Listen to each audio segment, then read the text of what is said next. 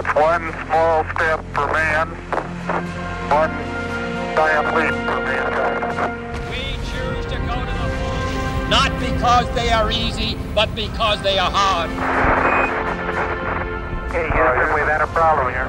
Houston, uh, Tranquility Base here. The Eagle has landed.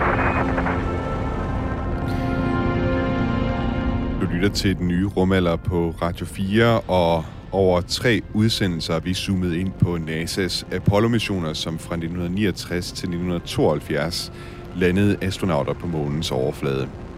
Den her episode den handler om astronauterne. Hvem var de? Hvad skulle de, og hvad skulle de kunne? Og hvad var det for en opgave, de stod overfor, da de som de første mennesker skulle rejse ud i rummet til månens overflade? Mit navn er Thomas Schumann. Velkommen til den nye rumalder think we need to do a little more all-weather testing. Amen.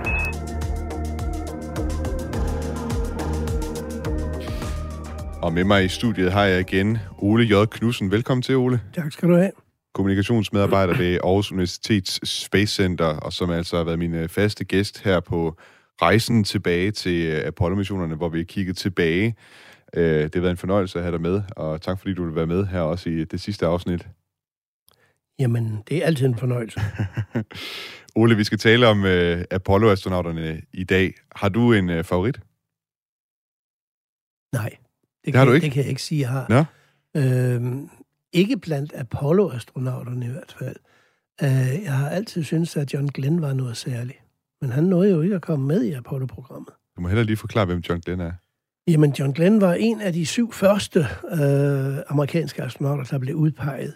Og øh, han var øh, karaktermæssigt øh, anderledes end de seks andre på mange, mange måder.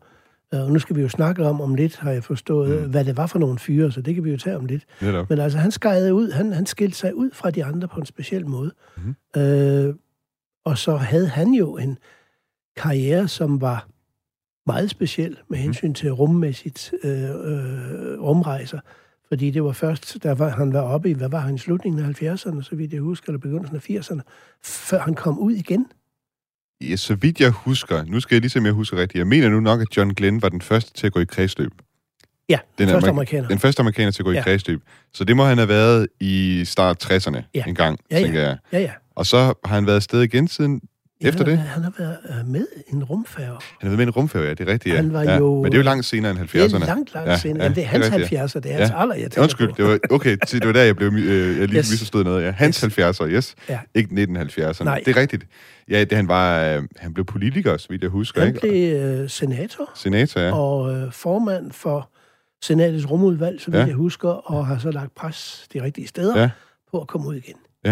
Det er lidt ligesom øh, den nuværende NASA-administrator Bill Nelson, som øh, var senator for Florida, og som også kom ud og, og flyve Ja, ja, med en rumfærge. det er rigtigt. Ja. Jeg har hørt, at øh, der skulle være nogle astronauter, der omtalte ham lidt som øh, det, det menneskelige gods. Øh, de mener måske ikke, han bidrag, bidrog så meget som, som astronaut ombord. Nej, det er forekommet, og der er også nogen, der er meget imod det her med de turister, der har været med. Og i sin tid, i den sovjetrussiske tid, øh, der havde de noget, som de kaldte øh, Red Finger Cosmonauts Ja. ja. på engelsk. Det var alle dem fra de andre Varsjava-pagt-lande, som kom med, men som ikke måtte røre ved knapperne, Nå, okay. og som angiveligt fik en over fingrene, hvis de forsøgte, og derfor fik de røde fingre. Ja, okay. Altså, der, der er mange forskellige varianter af det at være astronaut og kosmonaut, ja. og, og nogle af dem har absolut været med som gus. Jeg ved godt, vi tager en lidt en udflugt her fra Apollo-astronauterne, men, men der er lige en sidste ting, jeg vil knytte til det, fordi det, jeg lærte for nyligt, at øh, Bill Nelson, NASA's nuværende øh, administrator, som altså også har været øh, astronaut, han er faktisk af danske rødder. Øh, hans øh, forfædre, de kommer fra, fra Danmark. Okay. De kommer fra Haderslev. Jamen, det var da hyggeligt. Ja. Men altså, Aldrin er et norsk navn. Øh, Aldrin. Aldrin. Nej, Ja. Bill Nelson. Undskyld, jeg sagde Ja, ja, forkert. Ja. Nej, men det er rigtigt nok, men Ja. altså, øh, nu, nu snakker jeg Apollo, fordi Nå, ja.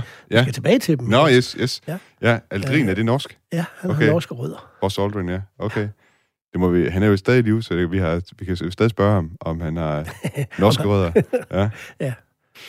Vi skal som sagt øh, tale om øh, Apollo-astronauterne og blive øh, klogere på, hvem de var. Og vi skal altså også høre et interview, som jeg lavede med Andreas Mogensen, hvor han fortæller om Apollo-astronauternes betydning for hans egen karriere som astronaut, og hvad Apollo-programmet har betydet for rumfart og rumudforskning.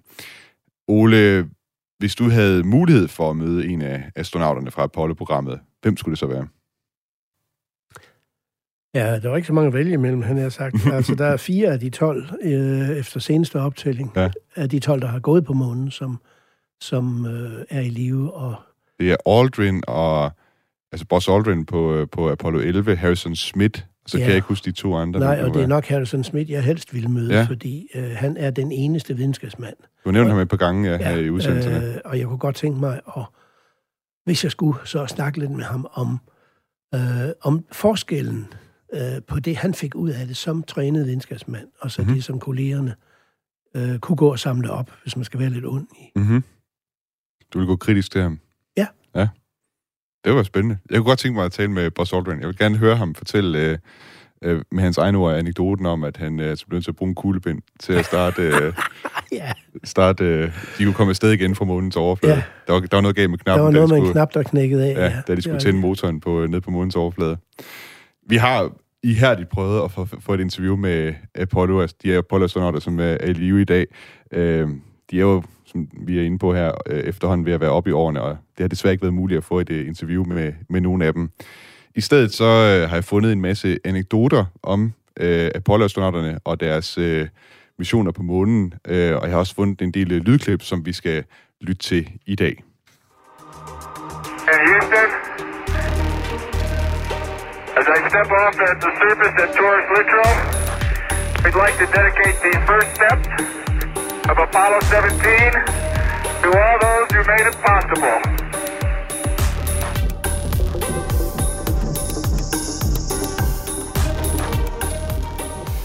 Ole, jeg har taget et øh, lydklip med, som jeg gerne vil spille for dig og lytterne, og lydklippet det er tilgængeligt på Deep Space øh, TV. Det er blevet optaget den 15. juli 1969, og det er altså et pressemøde med Apollo 11-astronauterne, altså Neil Armstrong, Michael Collins og Buzz Aldrin.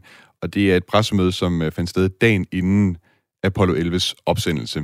Under pressemødet så bliver de tre astronauter spurgt, om de tror, de kommer til at blive bange under opsendelsen. Could you describe your emotions as regard that prime human emotion, fear?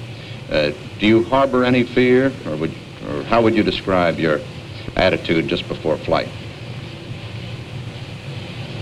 Any one of you, or all.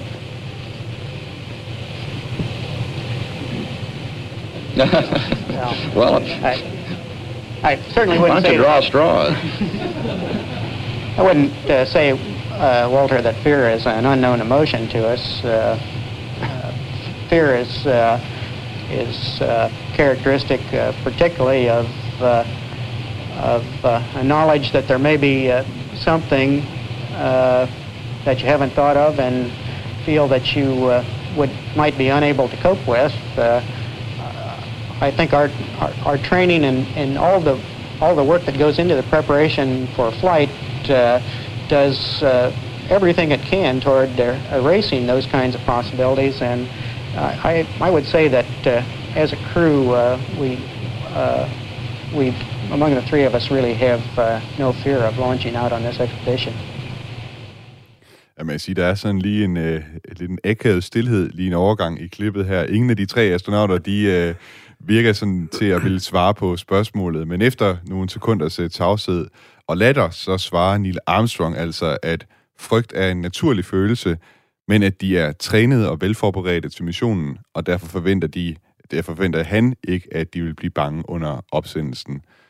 Ole J. Knudsen, når du lytter til det her klip, hvad fortæller det der så om øh, astronauterne? At de er vel primet før øh, den, det her pressemøde, fordi hvordan kunne de nogensinde sige andet? Mm. Øh, og jeg synes også, det er en god formulering, og den er sikkert også rigtig, at jo mere træning man har, øh, jo mindre af øh, det område, hvor det kan gå galt, og det, jo mindre af det område, hvor, hvor man måske kan blive bange eller skræmt. Jo mindre ukendt er der. Ja, det lige præcis. Ja. Og øh, så kan man jo altså helt savligt se på deres puls. Mm. Øh, fordi øh, under opsendelsen, under landingen på månen. der er ikke nogen, der er mere cool end Armstrong. Det er stort set, så vidt jeg husker, sådan at hans, hans puls, den daler under selve landingen. Vi har faktisk fået en mail fra en lytter, som har skrevet om det her, netop det her også med pulsen. En lytter, der hedder Mikkel Christensen, øh, som skrev ind til os. Jeg læser lige op fra hans mail. Det er også bemærkelsesværdigt, især for en læge som mig, at for eksempel Neil Armstrongs puls under opsendelsen af Apollo 11 ikke steg betydeligt, men holdt sig omkring 90. Jeg er ikke stensikker på det tal, øh, skriver Mikkel Christensen.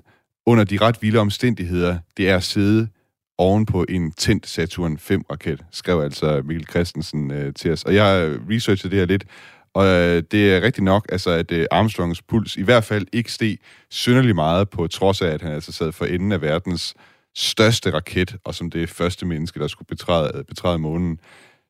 De, øh, de virker som nogle hårdføre typer. De var hårdføre typer, det er helt sikkert. Og, og det, man skal tage i betragtning, også i den sammenhæng med pulsen, det er, en ting er, hvad ens psykologiske reaktion er. Men når man sidder i toppen af sådan en raket, så bliver man rystet og banket, og mm. det larmer, og man det er værre end den værste rutsjebane. Og det vil sige, fysiologisk vil kroppen simpelthen også reagere, mm. hvis ikke man er meget, meget veltrænet, mm. hvad de også var. Og så oven i købet, øh, som Neil Armstrong, ret øh, afslappet. Der blev lavet den her film for øh, et par år tilbage, tror jeg nok, den hed, det var First Man, tror jeg, den hedder, hvor man ret godt får det indtryk af, hvor meget man bliver rystet derinde, ja. og hvor meget larm der er inde i. Det bedste ved den film, det var lydsiden. Ja, ja, Simpelthen. Ja, det var ret vildt. Øh, de her mænd, som blev udvalgt til at være Apollo-astronauter, hvem var de? Hvad var deres øh, baggrund? De var WASPs. White Anglo-Saxon Protestants. Okay, ja. Fra en ende. Jeg tror, der var en enkelt katolik senere ja. hen. De var pæne, øh, forholdsvis unge, men ikke for unge mænd. De var velgifte, i hvert fald hed det sig sådan i Time Magazine. De havde søde børn og nydelige koner. Øh, så var de jægerpiloter. Mm-hmm. De fleste af dem var testpiloter, det vil sige toppen af toppen af øh, hierarkiet. Mm-hmm. Øh, de havde alle sammen det, som senere kom til at hedde The Right Stuff. Mm. Det, var, det, var, det var den overflade, som vi så. Og senere hen, da biografierne kom frem, og rygterne og sådan noget, så viste det sig jo også, at det var nogle helvedeshunde. Mm-hmm. Altså, rigtig mange af dem var øh, hurtige biler, hurtige damer, når de ikke var hjemme med konen, øh, forsøg på at score nogle ekstra penge ved at øh, sælge frimærker, som havde mm. været i rummet, og alle de der mere eller mindre pussy og meget menneskelige ting, det er slet ikke det. Mm. Men altså, de var en meget homogen gruppe, stort set, øh, af helte. Mm. De, var, de var udset, de var udvalgt til at være amerikanske helte. Og var det, altså, var det simpelthen... Altså, det lyder som om, på dig, som om, at det er, der er flere ting, der er med i spil her. Det er ikke kun det der med, at det er testpiloter. Det er også, at de, der var et image forbundet med det. I den grad. Ja. Øh, hvis vi bladrer i de gamle, jeg har nogle af dem liggende derhjemme, de gamle numre af uh, Life Magazine, for mm. eksempel, hvor der jo var øh, 10-15 sider med billeder af familie og øh, disse her astronauter. Det var i den grad heldedyrkelse. Mm. Og jeg åd det også øh, mm. fuldstændig råt, altså det skal jeg da indrømme, mm. øh, indtil jeg begyndte at læse nogle af de her biografier, og øh, Tom Wolfs bog The Right Stuff mm. og så videre, som, som jeg synes er også er fantastisk, fordi det gjorde dem til mennesker. Mm. Øh, men, men det, der blev præsenteret, øh, og som altid har irriteret mig ved de store rumorganisationer, både øh, NASA og ESA, ja. det er, at, at de er meget, meget sådan... Øh, hvad hedder sådan noget, forgyldte, øh, ja, blanke, polerede, måske. polerede ja, blanke, det var ja, det, ja, lidt efter, ja. ja. Øh, og så kommer man lidt ned under overfladen, så ja. bliver det lidt mere forståeligt og ja. lidt mere menneskeligt. Og det er derfor måske, du også sagde, at øh, John Glenn, det var din øh, favorit egentlig, fordi han måske ikke var så poleret, eller hvad? Han var ikke så poleret. Uh, han, var, han var den pæne mand, han var duksedrengen, ja. men han var også ham, der for eksempel øh, nægtede at gå til konditionstræning. Okay. Han, han ville ikke træne. Øh, det gjorde de andre i stor stil. Altså fitness var ikke mm. så moderne dengang, ja. men det var der noget, man gjorde.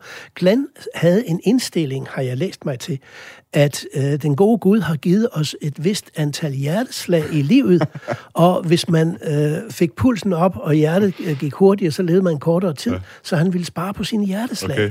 Det er fuldstændig vanvittigt medicinsk set, men altså, jeg kan godt lide den måde, han, altså, det kan være, det er noget i den retning, Armstrong har tænkt også, siden ja. han holdt sin uh, puls nede, ikke? Det, tro, det ja. tror jeg også, ja. hvis det har været bevidst. Men altså, for Glens vedkommende, øh, det var noget, han gennemførte jo. Øh, han var nok ikke mere religiøs end, end de andre. Altså, det skulle man jo også være øh, mm. for at være rigtig amerikaner og være, være rigtig helt. Mm. Men, men altså, han har hele tiden haft sin egen mening om mm. tingene, mm. Øh, og også kunne øh, have styrke til at gennemføre noget af det. Mm. At han så ikke kom op og flyve, under Apollo-programmet? Under Apollo-programmet, ja. eller under, øh, hvad hedder det, kun under Mercury-programmet, ja. ikke under Gemini heller. Ja. Øh, og først da han var så stærk en politisk øh, magtfaktor, ja. så han kunne presse sig igennem og få en plads. Det er så en anden ting, og ja. det er lidt det samme som med Gagarin, tror jeg. Man har ja. passet på ham. Han var den første, der kom i kredsløb om jorden, og det er det, folk husker. Mm. At der var et par andre før ham, husker man ikke. Mm. Øh, og så skulle man sørge for, at der ikke gik noget galt med ham, fordi man skulle have ham som kranskærefigur. Mm. Og det er garanteret irriteret. det er det garanteret, ja. You want to know the value of space and your participation, uh, the citizens of Denmark, in space? Go talk to any of your school kids. Talk to them about space and watch how their interest is suddenly focused som sagt, øh, der, der er mange fælles træk, som vi har været inde på her omkring øh, de her astronauter. De er alle sammen jægerpiloter på nær øh, Harrison Schmidt, øh, ja. som altså var geolog, men ellers så havde de alle sammen en baggrund i militæret. Så vidt jeg husker, så Neil Armstrong, han var også med i Koreakrigen og, og fløj, ja. fløj missioner der. Øh, og, men de var altså ikke øh, særlig kendte forud for Apollo-programmet. Øh, det var først, øh, hvad skal man sige, da det blev sat i værk, at de blev et øh, kendt øh, ansigt udad til, også øh, for USA ude i verden. Og det var astronauterne måske ikke helt forberedt på. Hvor stor en omvæltning var det for astronauterne, at øh, de under Apollo-programmet altså skulle også i mediernes søgelys og blive en del af USA's image? Det har været voldsomt, og man kan også se på deres optræden over for pressen, og især i offentlige sammenhæng, at de lærer meget, meget hurtigt. Okay. Øh, respekt for det. Men altså, øh, de er akavet i starten, de er ikke øh, vant til, de er ikke trænet til at præsentere sig selv. Mm. Men så kommer der nogle dygtige PR-folk, som, som øh, får dem under behandling, og så kan man se, så, så får de i hvert fald en standardreaktion på mange ting, mm. øh, og lærer svar på de mest almindelige og de mest irriterende spørgsmål. Mm. Så på den måde vokser de så absolut med opgaven. Mm. Øh, men men øh, der er jo så også den ting, at når de så først har været op at flyve, så kan man tænke på, hvordan skal vi sige, den generelle psykologi i USA er, at det er vinder, der tæller. Mm-hmm. Nummer to er ikke noget. Og det vil sige, her har vi en række vinder, som øh, har opnået det ypperste af, hvad man som menneske, som mand, som held, som, som øh, militærmand kan opnå. Man kommer op og bliver astronaut. Hvad så bagefter? Ja. Og det er det, der har øh, knækket øh, flere af dem psykologisk, blandt andet Buzz Aldrin, ja.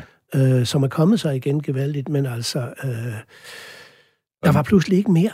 Og Neil Armstrong, han trak sig også øh, rigtig Armstrong meget fra... trak sig tilbage fra ja. offentligheden, ja. øh, og, og nogen er blevet øh, dybt religiøse. Øh, altså, de, de har, har reageret på det her med, at der var ikke mere at stræbe efter. Mm. Og det kan man også godt forstå, men det er en ting, der skal med i billedet. Mm. I 1973, der lavede det britiske medie Thames et interview med Buzz Aldrin, der var altså øh, det andet menneske til at træde ud på månens overflade øh, efter Neil Armstrong. Og i interviewet, der fortæller Buzz Aldrin om presset fra omverdenen, og hvor uvandt det var for dem, for eksempel at stille øh, for kongressen, altså stille sig op foran kongressen og være i mediernes søgelys. The day we uh, were to address Congress, why we assembled in Washington in the offices of the House of Representatives, oh, about a half an hour before we're scheduled to uh, appear at noon. And several of the congressmen and senators were in this little anteroom, and they had to have their picture taken with you, and uh, you felt like uh, a body being pushed around to satisfy their desires. And then, of course, they bring out various things that they wanted signed for themselves. And gee, we went into the men's room before appearing in front of Congress to relieve anxiety and so forth. And we couldn't escape, even in the men's room. A senator uh, brought in some of his envelopes and asked us to sign them. Ja, Buzz Aldrin, han fortæller altså her om en oplevelse, som han og de to andre Apollo-astronauter, altså Neil Armstrong og Michael Collins, de havde, da de kort inden opsendelsesdagen skulle møde den amerikanske kongres. Og Buzz Aldrin, han fortæller, hvor uvandt det var for dem, og hvor nervøse de var. Jeg lægger særlig mærke til en episode, som han fortæller om her, da de gik på herretoilettet for at, som han siger, relieve our anxiety, altså gå på toilettet for at komme af med deres nervositet, nervøsitet, eller frygt, eller angst, eller hvad man nu skal kalde det. Men selv der kommer der altså et medlem af kongressen ind for at få dem til at skrive, øh, underskrive autografer. Vi hørte også øh, tidligere et lydklip øh, om, at de ikke var bange for selve opsendelsen. Det var de trænet og forberedt på. Men øh, jeg tænker, Ole Knudsen, øh, hvordan var deres træning i at håndtere al den her opmærksomhed, som de oplevede fra medierne og folk rundt omkring i verden? Jamen, umiddelbart havde de jo ikke nogen træning. Altså, nogle af dem var jo ikke helt ukendte, fordi de havde været med i, i uh, Gemini-programmet. Uh, så de var ikke helt ukendte med det at, at blive hyldet og stå frem og så videre. Men, men uh, de lærte meget hurtigt. Mm. Uh, men det er ikke noget, som man uh, i den militære træning uh, mm. lærer noget om. Næsten mm. tværtimod, vil jeg sige. Uh, så, så det har været chokerende for dem. Også det, at man pludselig det er jo ligesom at være filmstjerne eller, eller øh, være stjerne på Radio 4, for eksempel. altså, man kan jo ikke gå i fred nogen mm. steder. Mm. Man, man mister fuldstændig sit privatliv. Mm. Ja, det var det, de, øh, de har oplevet det. Og også derfor, at øh, sådan en som Neil Armstrong, han har, han har trukket sig tilbage ja. bagefter. Det der med at være første mand, der går ud på månen, ikke? det må være helt abnormt svært. Altså, så man kan sige, der har, både været, der har jo både været, hvad skal man sige, træningen op til selve missionen, men så har der også været alt det, der kommer bagefter. Der ved jeg heller ikke, hvad de har fået af træning bagefter.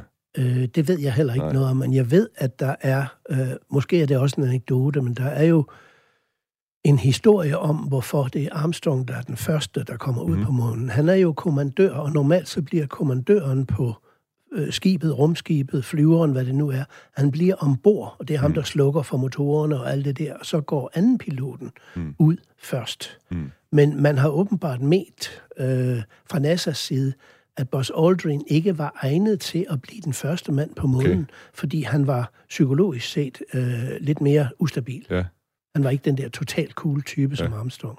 Der var, øh, apropos Buzz Aldrin, øh, måske der bekræfter det en lille smule, så var der for nogle øh, år siden en video, der blev lagt ud, øh, altså jeg tror, det er en video, der er optaget i nullerne eller sådan noget i den stil, hvor der er en af de her konspirationsteoretikere, ja. som ikke tror på, at, øh, at øh, Apollo altså, landet på månen nogensinde, nogensinde. Og han blev ved med at irritere Buzz Aldrin i en sådan grad, at Buzz Aldrin altså giver ham en på siden ja. til sidst. Ikke? Øh, efter min mening ganske vel, vel det kan man så mene om, hvad man vil. Ja. Øh, der var jo forskel på, hvor gode øh, astronauterne de bag sig var til at optræde i medierne. Og astronauten Alan Shepard, den første amerikaner i rummet og kaptajn på Apollo 14, han var knap så komfortabel i, i offentligheden. Et sjovt eksempel på det, det var hans første ord, da han som det femte menneske nogensinde trådte ud på månens overflade. Og man kunne måske forestille sig, at han ville sige noget mindeværdigt, sådan i stil med Niels Armstrongs øh, første ord på månen. Men sådan blev det ikke. I stedet for, så sagde Ellen Shepard noget så kedeligt som det her. Ja, det kunne man måske ikke helt høre, men det han siger her, det er, the last one is a long one. Ikke særlig heroisk, men uh, måske meget sådan Alan Shepardsk. Ja, kan det tror jeg også. Ja. Ole, du har også fortalt mig, at øh, de her astronauter øh, undervejs i NASA's forberedelser til at sende øh, mennesker til månen, de skulle altså også øh, lidt kæmpe for at få deres ønsker opfyldt i forhold til, hvordan at øh, selve rumfartøjerne og sådan noget skulle indrettes. Hvad var det, de skulle kæmpe for? Ja, de skulle kæmpe for at blive accepteret som partner, kan man sige. Altså, ja. i de første opsendelser var det jo aber, som okay. var trænet til at lave nogle forskellige... Øh, øh, udføre nogle forskellige opgaver, og øh, da man så tog mennesker ombord, øh, noget tøvende, så var det også at betragte som for, forsøgsobjekter mest. Mm-hmm. Øh, for eksempel øh, var det ikke planlagt, at man skulle have vindue i de første Mercury-kapsler. Ja. Okay. Øh, og der satte astronauterne altså hældene i jorden og sagde, at vi vil kunne kigge ud. Det var den ene ting. Den anden ting var, at de som testpiloter jo mente, at de nok var lidt mere kompetente end aberne til at kunne styre mm. et rumskib. Mm. Øh, og det fik de så også lov til okay. i USA. Øh, hvorimod øh, de russiske, øh, sovjetrussiske øh, rumskibe langt hen ad vejen er fjernstyret. Aha. Øh, og der skal man gennemgå nogle øh, ret øh, indviklede procedurer for at få lov til at overtage styringen. Mm. Vi skal øh, tale øh, meget mere om øh, astronauterne senere i programmet. Øh, men før vi øh, kommer til det, så skal vi have et øh, nyhedsoverblik her på øh, Radio 4. Øh, når vi vender tilbage efter det her nyhedsoverblik, så skal vi lytte til et interview med Andreas Mogensen, som altså er ISO, øh, ESA, undskyld, ESA-astronaut og den første dansker i rummet. Øh, jeg har haft en øh, samtale med ham, hvor vi talte om Apollo-astronauterne, som altså har været en stor inspiration i hans karriere, og som har formet hans drømme om rumfart. Det vender vi tilbage til, når vi har haft en omgang nyheder her på Radio 4, som kommer nu. It's one small step for man, one giant leap for mankind. We choose to go to the moon, not because they are easy, but because they are hard. Du lytter til den nye rumalder på Radio 4, og det her program er en del af en serie på tre episoder, hvor vi dykker ned i Apollo-missionerne, som fra 1969 til 1972 landede amerikanske astronauter på månens overflade. Og det er netop astronauterne, som vi kigger på i dagens udsendelse. Nu skal vi imidlertid høre fra en anden astronaut, nemlig Andreas Mogensen, der er ESA-astronaut og den første dansker i rummet. For jeg ringede til ham for at spørge ham om Apollo-astronauterne og hvor stor en inspiration de har været for hans karriere. Ja, Apollo-programmet øh, øh, har helt sikkert været afgørende øh, for min egen karriere som astronaut. Det var øh, Apollo-programmet, der første gang tændte min drøm om at ville være astronaut. Øh, da jeg lærte om øh, Apollo-missionerne tilbage, jeg tror det var i 4. eller 5. klasse, jeg første gang lærte om dem, der blev jeg øh, altså enormt inspireret af dem. Øh, især eventyret eller opdagelsesrejsen, som, som de jo var. Øh, for mig var det øh, vores tids øh, man sige, opdagelsesrejse. Altså ligesom, ligesom europæerne for 500 år siden øh, sejlede rundt øh, om verden øh, for at opdage verden, så, så var Apollo, det, Apollo-missionen, det var ligesom vores tids svar på det. Øh, og det synes jeg var enormt spændende. Altså, det er simpelthen det her med, at de var som de første, der tog til månen, og de første, der, der landede på månen. Det var det, der, der tændte noget i dig. Ja, altså det at øh, altså den her idé om at udforske noget ukendt, ikke? Altså at, at rejse ud i det ukendte øh, og, og lære noget helt nyt, altså hvor der ikke har ja ikke alene der ikke har været mennesker før, men altså hvor man virkelig ikke ved, hvad man møder. Altså det er jo virkelig at gå på opdagelse. Øh, altså hver skridt de to, øh, hver bakke de de besteg, ikke? og hver øh, krater de kiggede ned i, det var altså det var helt ukendt. Øhm, selvfølgelig hvis man godt, man ikke ville finde liv på månen og så videre, men alligevel, altså det var jo øh, virkelig øh, udforskning. Øhm, øh, og, og man siger, det, det vi fik ud af det, var jo også en, en, en enorm masse ny viden om, øh, om månen og jorden og hvordan øh, månen var formet. Altså den, det, det var først, da vi kom tilbage fra øh, fra månen med alle de her forskellige øh, stenprøver, øh, at vi øh, kunne, eller vi rent faktisk fandt ud af, at, at øh, månen sandsynligvis er blevet skabt øh, gennem et, et sammenstød øh, af, af jorden og så en, en anden mindre planet, øh, helt tilbage for øh, ja, næsten 4,5 milliarder år tilbage i tiden, da, da jorden først blev formet.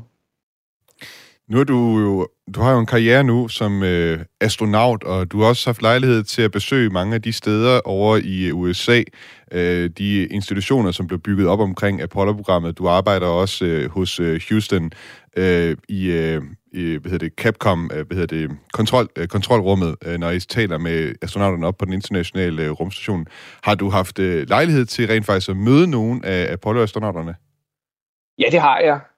Øh, det har jeg. Vi har jo også øh, øh, sådan Association of Space Explorers møder øh, en gang om året, hvor øh, mange af de øh, ældre astronauter deltager. Øh, og det er jo utroligt spændende at, at, at møde dem, og de kommer også tit øhm, øh, tilbage for at tale med de yngre øh, astronauter, især nu, når vi er i gang med at, at, og, planlægge vores øh, retur til månen. Øh, der er det jo er de jo en enorm kilde af information, som vi kan, kan bruge, når vi skal designe øhm, sige, næste generation af, af, af rumskibe og fartøjer, der skal hjælpe os på, på månen.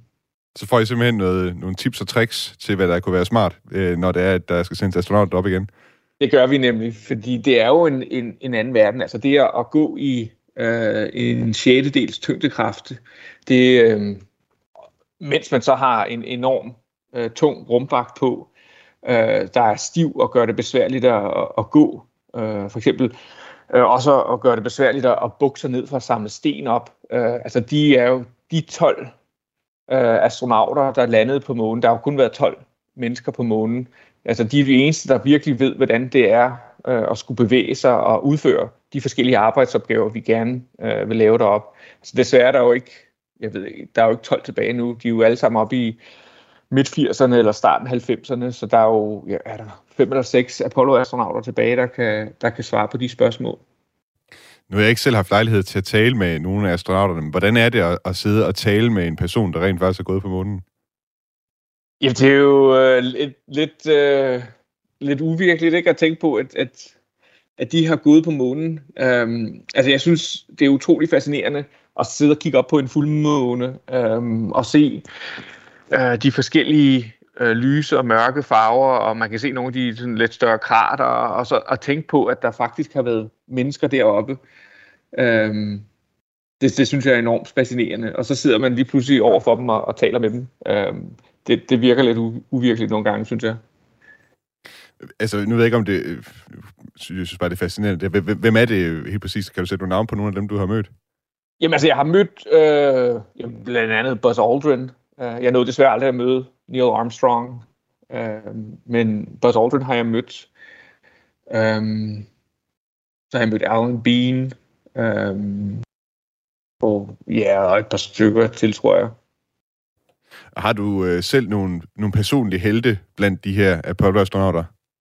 Jeg, jeg ved ikke, om jeg har decideret helte blandt dem. Altså, Apollo 11 var selvfølgelig den øh, mission, jeg hørte mest om og, og læste mest om som, som barn. Så det var jo selvfølgelig uh, Neil Armstrong, Buzz Aldrin og så Mike Collins. Um, så det er nok dem, jeg kender mest til, uh, simpelthen fordi de, de var de første. Um, men jeg ved ikke, om, om altså det, jeg synes, det de alle sammen gjorde, var jo uh, enormt fascinerende. Øhm, um, også Apollo 8, øh, der er jo ikke øh, landet på månen, men som var de første til at flyve rundt om, øh, om månen, og så tilbage igen, og så øhm, øh, Apollo 10, der er jo der er heller ikke landet på månen, men som fløj helt ned i en højde på, på hvad det her, 50 km eller 20 km over månens overflade, inden de så fløj tilbage op i kredsløb. Øhm, og så selvfølgelig Apollo 13, øh, der, var, der havde det her uheld, som gjorde, at, at de skulle reddes tilbage til, til jorden, men, men på grund af kredsløbsmekanik kunne de ikke bare vende om og, og returnere til, til, til jorden. De skulle simpelthen flyve hele vejen ud forbi månen, før de kunne komme hjem igen. Uh, så en, en utrolig nervepirrende, nervepirrende uh, mission. Så der er utrolig mange spændende missioner blandt uh, Apollo-missionerne, uh, synes jeg. Og så selvfølgelig også senere, da de begyndte at få den her Lunar Rover uh, med sig, som gjorde det muligt for dem at, at, at køre øh, 20-30 km øh, i løbet af deres mission på månen. Det var jo øh, enormt spændende at, at pludselig at kunne køre så lange distancer derop. Mm. Nu er du selv inde på, at øh, nogle gange, når I mødes, så kan de, øh, hvad skal man sige, dem, der stadig er tilbage af, af podcastererne, komme med nogle tips og tricks, øh, fif til, hvordan I kan forberede jer på jeres missioner, når vi nu er i gang med at forberede os til at sende astronauter til, til månen igen. Er der andre måder, hvor at Apollo-astronauternes arbejde har haft betydning for det arbejde, som du og dine astronautkolleger, de, I laver i dag? Altså det, der skete tilbage under hele øh, starten af rumprogrammet, altså ikke kun Apollo, men altså Mercury, Gemini og så Apollo, det var jo, øh, altså det de lagde, det var, eller det de lavede, det var jo at lægge grundstenene for alt det, vi laver i dag. Altså det var jo virkelig øh, udvikling af, af, af alt det, der er nødvendigt. Øh, også bare af vores udvikling af vores evner. Øh, for eksempel Gemini-programmet. Hele formålet med det var jo øh, sådan langsomt øh, at, at teste alle de forskellige teknologier og evner, man havde brug for. Blandt andet det at kunne øh, sammenkoble to forskellige fartøjer øh, i rummet, hvilket jo var øh, nødvendigt øh, for, at Apollo-missionerne skulle lykkes. Man testede også øh, rumvandring under Gemini. Øh, men testede, hvad man kan kalde sådan lange missioner. Øh, den længste Gemini-mission var på to uger. Det lyder måske ikke meget i dag, men Gemini-kapslen var jo utrolig lille. Der var to sædepladser, øh, og i 14 dage var der to astronauter, der bare sad i deres sæder, øh, uden at kunne bevæge sig.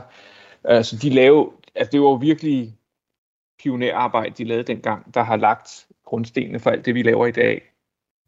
Og vel øh, også af den grund så meget desto mere farligt øh, det arbejde, de lavede dengang, end det er at være astronaut i dag. Kan man sige det? Det kan man sagtens, fordi øh, dengang vidste man jo virkelig ikke, øh, hvad, man, hvad man ville blive udsat for, eller hvad, man, hvad, der, ville, hvad der ville ske. Um, en af grundene til, at man først sendte, uh, altså Sovjetunionen for eksempel først sendte hunde op, og amerikanerne først sendte chimpanse, det var jo fordi, der jo der var jo læger på jorden, der sagde, at de kunne ikke være sikre på, at for eksempel kredsløbssystemet i, i, øh, i kroppen ville fungere i vægtløs tilstand. Det vil sige, at de var ikke sikre på, at, at hjertet kunne finde ud af at pumpe blod rundt. Altså, der var virkelig mange ting, man ikke vidste. Øh, også med hensyn til Apollo-projektet, der var mange, der mente, at stødet på månen, det var så tyndt og så øh, dybt, at når månelandingsfartøjet landede på månen, så ville det simpelthen bare synke ned, næsten som om det var kviksand. Øhm, så der var utrolig mange øh, ting, man ikke vidste øh, med sikkerhed, og som man først ligesom fandt ud af, da man, da man endelig tog, tog, tog afsted. Og det var egentlig også en af de ting, som jeg tænkte lidt over, da jeg først kom i kredsløb øh, i 2015, lige efter opsendelsen, når jeg kiggede ud af vinduet, jeg tænkte, hvordan må det have været for Yuri Gagarin? Altså, jeg sad her øh, som del af et, et hold på tre. Øh, vi var op, vores opsendelse var nummer 500 fra den samme rampe, som Gagarin var blevet sendt op fra. Øhm, og vi havde altså alt den viden, vi havde behov for. Vi vidste, at teknologien virkede, men for Yuri Gagarin, der var den første, der sad helt alene. Og hvad har han måske spekuleret i? Ikke? Altså, var han sikker på, at han ville komme tilbage til jorden? Var han bange for måske at, at, at blive efterladt i rummet og ikke kunne vende hjem igen? Altså, det har jo været en helt, helt anden oplevelse øh, for, for astronauterne og kosmonauterne øh, i starten, end, end hvad det er i dag. Ja, det må være... Altså, det tætteste, vi måske, ja, man kan sige, det tætteste, vi måske kommer på det, det er jo, når vi en dag forhåbentlig skal sende mennesker til Mars, ikke? Så, så bliver det igen øh, noget, der er helt nyt, altså hvor der virkelig er en, en, en stor risiko, øh, og hvor der er utrolig mange øh, ja, ting, som man øh, først bliver klogere på undervejs. You want to know the value of space and your participation, uh, the citizens of Denmark, in space? Go talk to any of your school kids. Talk to them about space and watch how their interest is suddenly focused. Ja, det var altså mit interview med Andreas Mogensen, ESA-astronaut, Danmarks første astronaut i uh, rummet, som vi hørte her. Og uh, i interviewet, der sammenligner han Apollo-astronauterne med opdagelsesrejsende. Altså ligesom Columbus og Knud Rasmussen, så udforskede Apollo-astronauterne uberørte og u- usete afkroge på månen, bare i en måske lidt anden skala end uh, Columbus og Knud Rasmussen. Ole J. Knudsen, du er stadig med mig, uh, altså kommunikationsmedarbejder på Aarhus Universitets Space Center, og uh, er du enig i den sammenligning? Er vi oppe i den uh, skala, når vi taler om uh, Apollo-astronauterne? opdagelsesrejsende på størrelse med, eller er de en helt skala for sig måske endda? Som, som opdagelsesrejsende synes jeg, det, det er en meget, meget øh, passende analogi. Mm-hmm. Øh, de gør ting for første gang. Øh, motivationen har nok været en lidt anden. Altså, de gamle opdagelsesrejsende rejste jo ikke ud for at primært at lære nyt. De rejste ud for at finde noget, de kunne tjene penge på. Mm-hmm. Guld og rigdom. Ja, guld og rigdom, slaver og hvad det nu har været. Mm. Øh, så der vil jeg nok sige, at motivationen har været lidt pænere mm-hmm. for astronauterne. Mm. Øh, men, men det at bryde nyt land, det at se nye horisonter, mere eller mindre bogstaveligt, det synes jeg, der kan man, der kan man med fuld ret sammenligne. En anden ting, som øh, Andreas Mogensen altså også fortæller, det er, at de gamle Apollo-astronauters oplevelser, altså de råd, de kan give fremtidige astronauter øh, til månen, det er stadig relevant i dag. Han fortæller blandt andet, at altså, som sagt, han har mødt øh, Buzz Aldrin og Al Bean, og at NASA bruger dem til at give råd og berette om, hvordan det er at rejse til månen. Nu er det jo altså, der er jo ikke nogen officiel plan om, at Andreas Mogensen skal til månen. Jeg ved, han skal lave noget træning i sådan nogle uh, måneanaloger, nogle landskaber og sådan noget, der minder om det, man har på månen. Der tager de op til Norge et sted. Ja. Uh, men vi ved altså ikke, om, om han skal afsted. Uh, men han har altså haft muligheden for altså, ligesom at trække på nogle af erfaringerne fra de gamle Apollo-astronauter. Jeg tænker sådan lidt, der, der er gået 50 år siden, at den sidste Apollo-mission den landede på månen, og i de 50 år, så har vi udviklet en masse moderne teknologier, raketteknologi og rumfart har ændret sig øh, siden da. Vi er blevet klogere på månen også, og der er mange ting, som vi ved mere om, øh, som, og som vi er blevet bedre til siden Apollo 17 udførte den sidste månelanding i 1972. Øh, kan vi stadig lære af Apollo-astronauternes beretninger, altså deres gode råd og Apollo-programmet, eller er det, er det simpelthen forældet? Jeg mener ikke, det er forældet, fordi vi kan ikke simulere en delvis tyngdekraft nogen steder på jorden. Mm. Altså en ting er, at vi kan simulere noget delvis vægtløshed i store øh, svømmebassiner og sådan noget, men der har man jo så til gengæld en voldsom øh, vandmodstand øh, mm. imod bevægelsen. Vi kan ikke øh, simulere balancesystem og sådan noget, og hvordan det opfører sig, når tyngdekraften hverken er det ene eller det andet, altså hverken er ingenting, øh, som er vægtløs tilstand, eller øh, den, vi er vant til her på jorden. Mm. Så der er virkelig behov for at få at vide fra dem, der har prøvet det, mm. øh, hvad der er af, af særlige øh, oplevelser, særlige reaktioner. Øh, og det var noget af det, vi så under Apollo-projektet. Øh, hvis vi kigger på de gamle film, altså de lærer jo at falde. De lærer at øh, især rejse sig op igen. Det var ikke noget, man har kunne simulere. Mm. Man må gå ud fra, at NASA de har lavet nogle meget udførlige interviews med deres øh, astronauter, der har været deroppe, sådan at øh, også nu, nu dør de jo desværre, fordi de er op, op i alderen, ja. Op i alderen, ja. ja. Så det er jo det er ikke, fordi de bliver hængende for altid. Nej, men, ja. men øh, det har man helt sikkert. Ja. Hey John, this is perfect with the loom and the rover and you and, and uh, Stone Mountain and the old flag. Come on out here and give me a salute. Big Navy salute. Til sidst her i programmet, så synes jeg, at vi skal bruge lidt tid på at mindes nogle af anekdoterne fra Apollo-missionerne. Og den første af anekdoterne, som jeg har taget med, det er en fra Apollo 12, hvor astronauten Al Bean havde fået til opgave at filme månevandringerne. Og det var faktisk ret vigtigt for NASA, at de fik øh, filmet astronauternes månevandringer, fordi øh, NASA ville jo gerne sende de her billeder afsted til resten af jorden, så dem derhjemme, de kunne sidde og, og følge med live fra månen. Apollo 11-missionen, der, da de sendte, øh, hvad skal man sige, da de landede op på månen, der var der cirka 650 millioner mennesker, der fulgte med live over hele verden, øh, da Neil Armstrong altså som den første menneske satte øh, foden ned på månens overflade. Og det var altså en stor succes for NASA, og de håbede at kunne gentage succesen ved Apollo 12. Så knap et halvt år senere, der var det altså astronauterne på Apollo, Apollo 12's tur øh, til at lande på månen, og med farvekameraer den her gang, så var det meningen, at øh, astronauterne de skulle filme deres bedrifter. Men astronauten Al Bean havde altså fået ansvaret til at sætte det her kamera op, og uheldigvis kom han til at pege kameraet mod solen.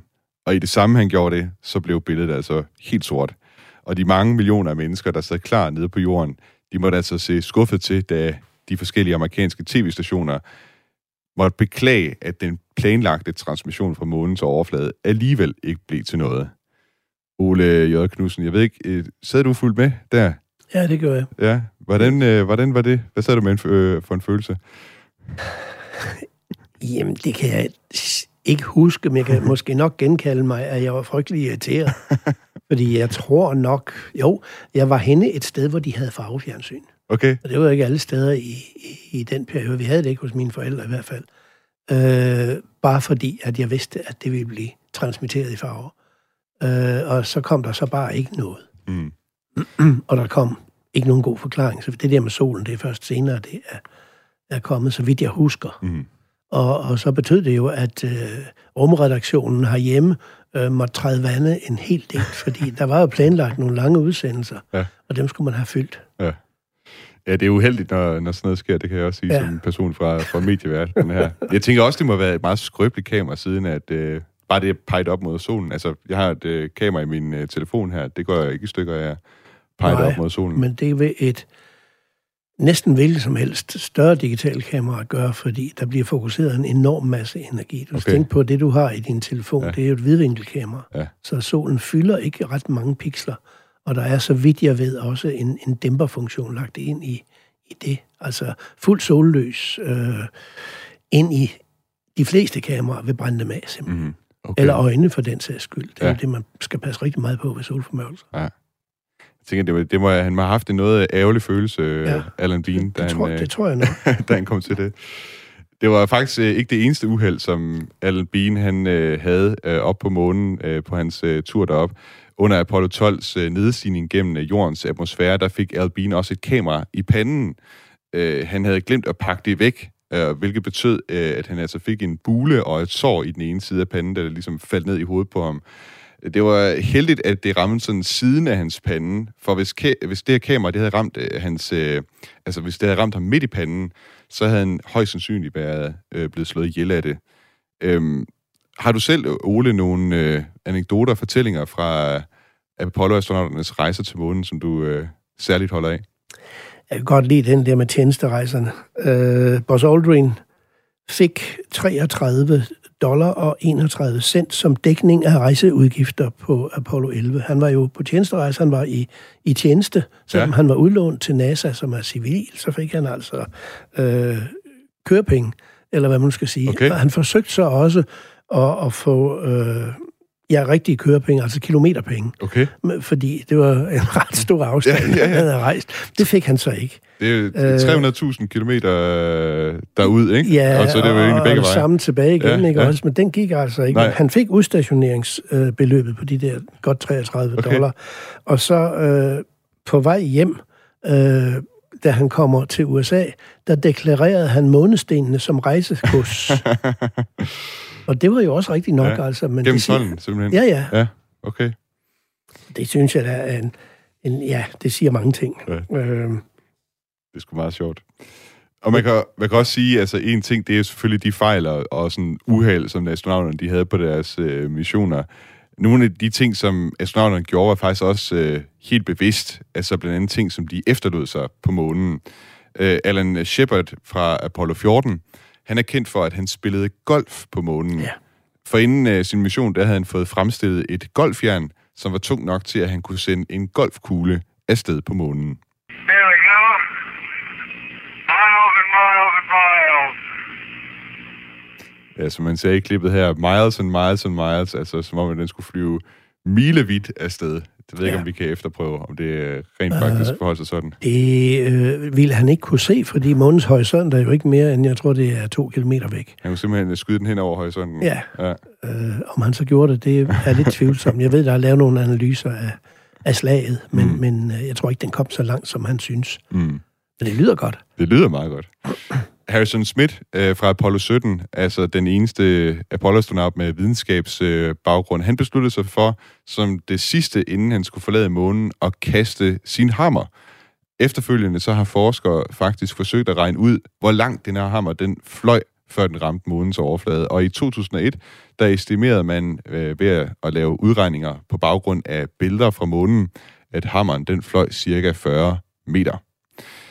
Ole, øh, golf og, hammerka- og hammerkast. Øh, hvad ser du frem til, at fremtidens astronauter de, øh, skal gøre på månen, som Apollo-astronauterne ikke fik gjort? Ja, for det første skal de jo prøve at gøre det samme. Okay, Det giver sig selv. mere golf. Ja, mere golf. Ja. Det, må vi, det må vi have. Ja. Øh, ellers så skal de jo ud og lede efter noget, som kan begrunde, at de kan blive der. Mm. Altså, øh, vi har tidligere i udsendelsen her nævnt øh, helium, Mhm. øh, helium-3, øh, som er meget, meget værdifuldt, fordi det er så sjældent, som det er. Så det er et af de, en af de eneste øh, materialer, som det ville kunne betale sig at hente ned til jorden, tror jeg. Øh, I hvert fald fra månen. Øh, så det skal, de, det skal de lede godt og grundigt efter. Mm. Ellers så vil jeg sige, en god, solid øh, geologisk undersøgelse af forskellige steder på månen, det, det kunne jeg godt drømme om. Okay. Øh, og hvad de så ellers kan finde på, fordi der er jo nogle lystige fyre, de fleste af dem, øh, af, af sjove ting. Mm. Øh, det er jo noget af det, der øh, tiltaler mig som formidler, at, at øh, når man gør noget sjovt, så lægger folk også mærke mm. til det, og på den måde kan man måske få øjnene og ørerne op for, for noget af det lidt mere videnskabelige. Jeg har netop lige uh, læst uh, science fiction-bogen uh, Rendezvous with Rama, der er skrevet af Arthur C. Clarke. Jeg ved ikke, har du læst den? Ok, ja. ja. Der bliver der også nævnt, at uh, en af de sportsgrene, de har i fremtiden på månen, det er, uh, altså på månebaser er det her, så det, man skal forestille sig, at det er indendørs i nogle store lokaler på månen, ikke? at der har de luftakrobatik, eller ja. Ja. sådan flyvekonkurrencer i uh, en sjettedels tyngdekraft. Ja, Det er ja. sådan noget, jeg godt kunne tænke mig at se. Det, øh, det kunne se. da, jeg kunne da tænke mig at prøve det. Ja, Altså et par vinger, eller Ikaros i øh, den gamle græske mytologi, Ja. skulle være nok til, at man kunne flyve. simpelthen bare bask med hænderne, Ja, og så, simpelthen. så letter man øh, Ja. i månens tyngdekraft. Ja. Because that goal will serve to organize and measure the best of our energies and skills. Because that challenge is one that we're willing to accept, one we are unwilling to postpone, and one we intend to win, and the others too. Discovery, go at throttle up. Det var alt for den øh, nye rumalder for denne gang, og også for den her serie, vi har lavet over tre episoder om Apollo-programmet. Og hvis du ikke har hørt de to foregående episoder om Apollo-programmet, eller bare i det hele taget vil lytte til mere af den nye rumalder, så kan du altså lytte til det som podcast via Radio 4's app, eller hvor du ellers øh, foretrækker at lytte til podcast. Ole J. Knudsen, det har været en fornøjelse at have dig med over de her tre episoder og tale om Apollo-programmet. Mange tak, fordi du ville være med. Velbekomme, jeg kommer gerne igen. Vi øh, tager en anden øh, runde rumfarthistorie på et eller andet tidspunkt. Kunne ja. vi måske. Det kunne være sjovt. Måske det øh, hvor tæt på russerne de kommer lande på månen. Der er nogle gode historier. det er helt sikkert. Så uh, stay tuned derude. Ole, tak fordi du vil være med. Velkommen. Altså kommunikationsmedarbejder ved Aarhus Universitets Space Center. Du har lyttet her til Den Nye Rumalder. Du kan som altid skrive ind til mig på min uh, mailadresse, der hedder den nye rumalder radio4.dk. Indtil vi høres ved igen, så vil jeg ønske dig en god uge. Ad Astra.